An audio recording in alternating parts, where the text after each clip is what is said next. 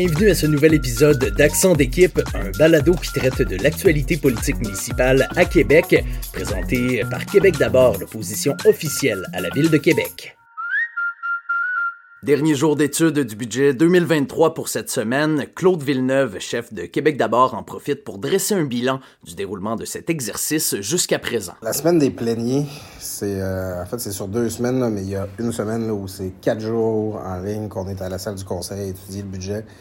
C'est très intense. La deuxième fois pour ma part que je connaissais l'exercice, mais c'est ça, c'est très studieux là, à travailler dans les documents, poser des questions aux gens de l'administration. Quand tu t'intéresses à la façon dont cette ville fonctionne, c'est vraiment le fun, puis c'est nourrissant là, de se plonger là-dedans, mais c'est quand même un exercice vraiment lourd. Là.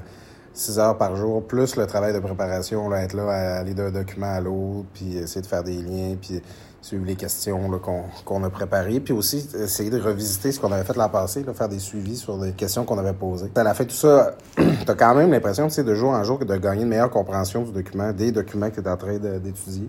Durant toute la semaine, tu te fais une meilleure tête, puis là, ben c'est ça. À la, à, la fin de la semaine, là, on sait quoi, que le moment de, de, voter sur le budget approche, ça va être jeudi prochain, puis là, ben, c'est de se demander sur quoi qu'on fait baser nos critères. Nous, on avait, on avait déjà ciblé qu'on voulait le respect du cadre financier, on voulait qu'on maintienne les, les investissements pour euh, mettre nos infrastructures à niveau. On voulait euh, surtout qu'on ne coupe pas dans les services à la population. Ça, c'est sûr que c'est des conditions qui sont rencontrées. En même temps, on est vraiment déçu du niveau de détail euh, auquel on a accès quand il s'agit des, projets, des, des grosses enveloppes là, loisirs, les différentes dépenses dans les parcs, les piscines, toutes ces choses-là.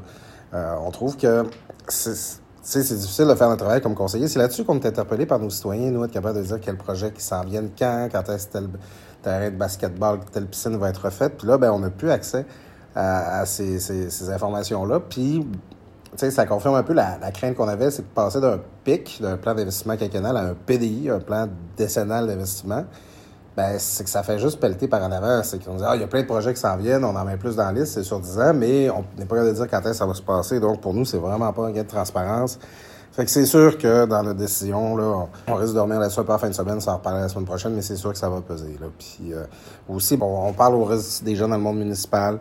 Euh, on est allé euh, au congrès de l'UMQ, on parle juste de changement climatique, puis de l'importance de diversifier les revenus des municipalités, puis de miser sur l'éco-fiscalité.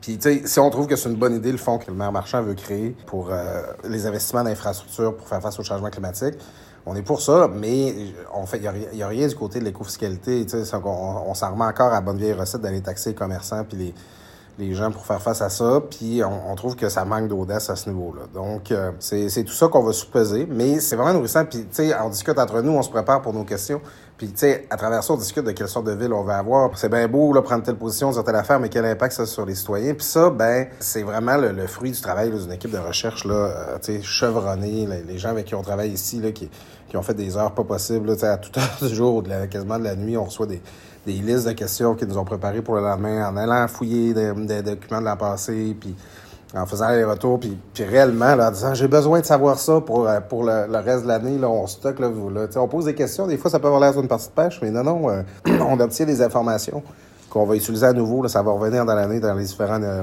réunions du conseil. Donc c'est ça, c'est épuisant, ça fait des grosses semaines, mais de voir une équipe d'élus qui sont branchés sur les préoccupations de leurs citoyens. Ils disent Ouais, mais là, il faut que je pose une question là-dessus, c'est important pour mon monde. Puis une équipe de recherche là, qui a autant d'expérience, de connaissances, puis de curiosité pour la ville, ben, c'est ça à, la fin là, qui fait euh, que l'exercice est riche, puis ça nous permet. à la fin, on sort de ça, puis on, est un petit peu à bout, mais on pense quand même qu'on est des meilleurs conseillers municipaux parce qu'on connaît mieux nos affaires, on connaît mieux notre ville, puis on représente mieux nos citoyens.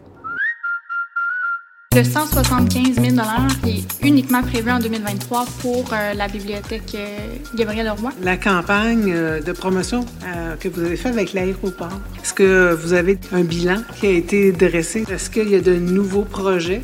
Pour cette zone aéroportuaire. Le BGE est précurseur, il consulte les groupes qui représentent les personnes en situation de handicap. Est-ce que ça sera intégré dans cette vision-là? Combien de cette baisse-là des dépenses est reliée euh, au transfert euh, du Bureau des relations internationales? Par rapport justement à l'usine de SICO euh, qui est maintenant démolie, qu'est-ce qui va se passer avec ce terrain-là? Est-ce que ça pourrait être considéré d'en faire un parc? Les contrats qui ont été octroyés en 2022, comment ils tiennent compte des conclusions de cette étude-là sur l'état de l'industrie du déneigement, la euh, hausse des coûts, tout ça, euh, puis des constats qui avaient été posés, puis c'est quoi l'impact que ça a eu sur le prix des contrats? C'est la fin pour cet avant-midi et pour euh, le petit plénier. Donc, euh, prenez la fin de semaine pour vous reposer et on se revoit lundi soir pour le conseil de ville normal.